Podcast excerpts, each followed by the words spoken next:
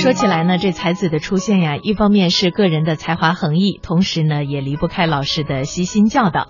眼看着呢，这就要快要到内地的教师节了。今天呢，我们来说说清代的小学老师。《三字经》里边有两句大家耳熟能详的话，叫“养不教，父之过；教不严，师之惰”。意思呢，就是非常的明白。生了孩子不送去学习，那是当爹的不对；教育不严格，孩子不成器，则要怪当老师的偷懒儿。把老师跟老爹相提并论，真是给足了老师面子。但是清代老师的朋友圈当中还流传着一句顺口溜，叫“家有半斗粮，不当孩子王”。孩子王啊，就是小学老师。这话呢，听着有点露骨，但也就是说，一个人但凡能够吃上饭，呃，就别去当教书先生。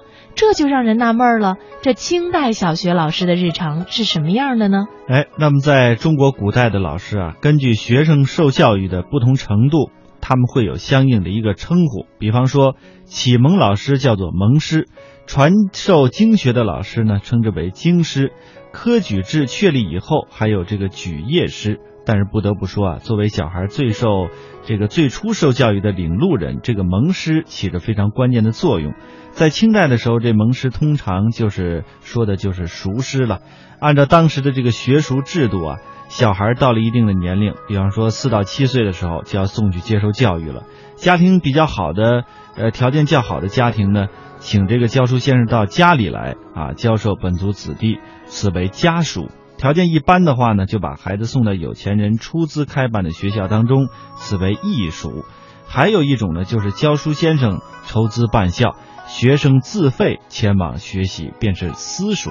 这些学塾的教书先生统称为塾师，可以理解为今天的小学老师。尽管各方面都很肯定塾师的重要作用，但他们的工资福利啊，实在是有点尴尬。有人曾经归纳，清代塾师的经济来源主要有束修、膳食和洁净三项。束修呢，便是工资，又是三者当中的最主要一项。即便如此，熟师的工资却并不怎么高。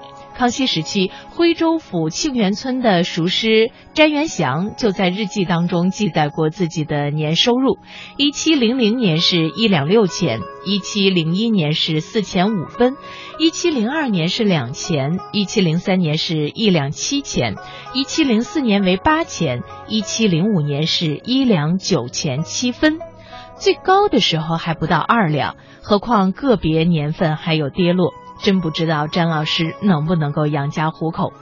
有些发达地区熟师的待遇要好一些，比如光绪初年，苏州彭氏家塾发给老师的工资呢是每个月六千文铜钱，约合四到六两白银。不知道比詹老师啊高到哪里去了。那么除了这工资，膳食也是熟食一项重要的经济来源。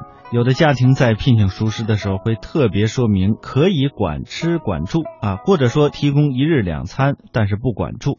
总之呢，只要能够管饭，就会显得诚心实意，条件比较优厚了。还有的家庭呢，虽然不提供膳食，但是可以这个折算成银两，变成工资的一部分进行发放。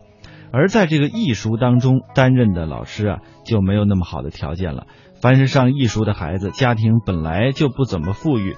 哎，任凭哪一家，恐怕也没有能力再额外负担起老师的这个吃饭问题了。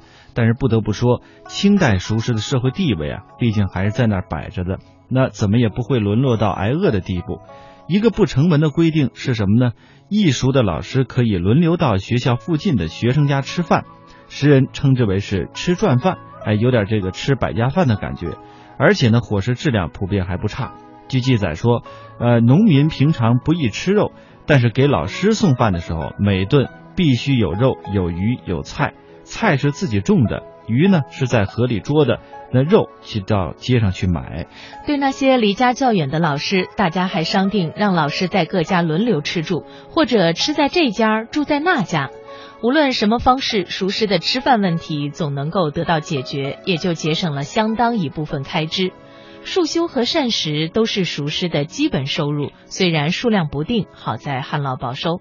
相比之下，节敬啊，并不是塾师的固定经济来源。这个节呢是节日的节，敬啊是孝敬的敬。一般来说，稍微有些条件的学塾都会在几个重要节日向老师送点银两，比如清明、端午、七夕、重阳，俗称啊四四节礼。有的地方呢还会加上夏至、冬至和中秋，凑成七节礼。节敬的数额多寡不一，从几十文到几千文，加起来基本上不会超过全年的束修。当然，也免不了一些学塾实在囊中羞涩，基本工资之外没有什么捷径。那塾师们也没办法，私下里面只能抱怨几句：“节礼包分文未见。”想想也真是有点悲催啊。这塾师的待遇之所以显得很微薄啊，很大程度上取决于他们并没有获得士绅的身份。通常来说呢，假如说一位老兄在科举考试当中考得了秀才功名，那回到乡里也算是一个有身份的人，即便当个塾师，工资也不至于太寒酸。而一些连秀才头衔都没有的老师，这读书作文的水平确实不怎么高。虽然教育小孩子是绰绰有余，但是在别人的眼中，往往呢这也是就是一般的身价了。嗯，总体来说呢，清代的塾师是一批爱岗敬业、教育有方的群体。生活的苦闷、孩童的顽皮，并没有影响他们尽职尽责的传道授业。也正因为有了他们的启蒙教育，才为这些小孩以后学习更高深的知识打下了基础。而且呢，针对小孩多动爱玩的特点，塾师自有一套合理有效的管理和教学方式。曾经抱怨过塾师四苦的蒲松龄，还写过一篇《训蒙诀》。翻译过来呢，就是幼儿教学大纲，内容不长，浅显易懂，可以作为熟师的入门培训读物。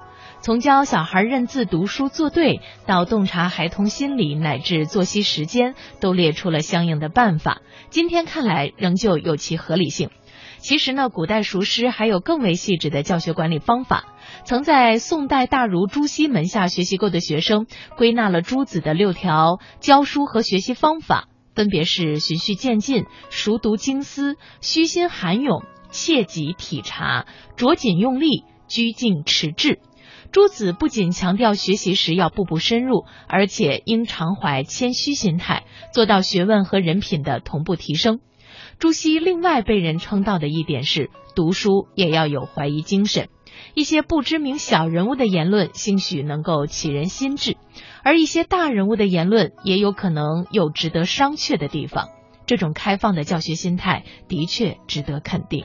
清代呢，还有一位黄六红，曾经在《福慧全书》当中记载过书师一天的这个教学流程，从早到晚啊，每一课中都有规定的学习内容。比方说，这每天早上小孩子来到学塾之后，先要背诵一下昨天学过的知识，背完之后呢，再加一些新的内容，争取做到熟读。早读之后要留出时间吃早餐，吃过早餐开始上午的学习课程了，包括什么呢？临摹写字，啊，讲解经书等等。写字的时候要逐字仿写。写错时或者是写的不工整的时候，熟师都会拿笔勾掉，令其重写，直到符合要求为止。熟师讲经的时候啊，需先要讲解大概的意思，然后逐字讲解，务必明白简洁，让小孩胸中了然。那么到了下午的课程呢，先要背诵一下早晨学的内容，然后对于学习做一个对子。啊，等到第二天上课的时候呢，第一步也就是先将昨天所学的知识重新温习一遍，继而学习新的内容，这便是温故知新。不仅如此，每过五天的时候啊，书师还要暂停一下教授新课程，让学生背诵默写过去几天的知识点；每隔十天，则要默写过去十日的课程内容。清代的塾师大多扮演着启蒙导师的角色，他们教育孩童一些基本的知识和礼仪。虽然期待这些孩子当中能够产生未来的国家栋梁，但本质上还是延续了中国古人对培养士的一贯追求。这里的士呢，更偏重于一个人在学术上、道德上的成就，而他们的认真负责精神，也被以后中国的诸多初幼级教师代代延续和发扬。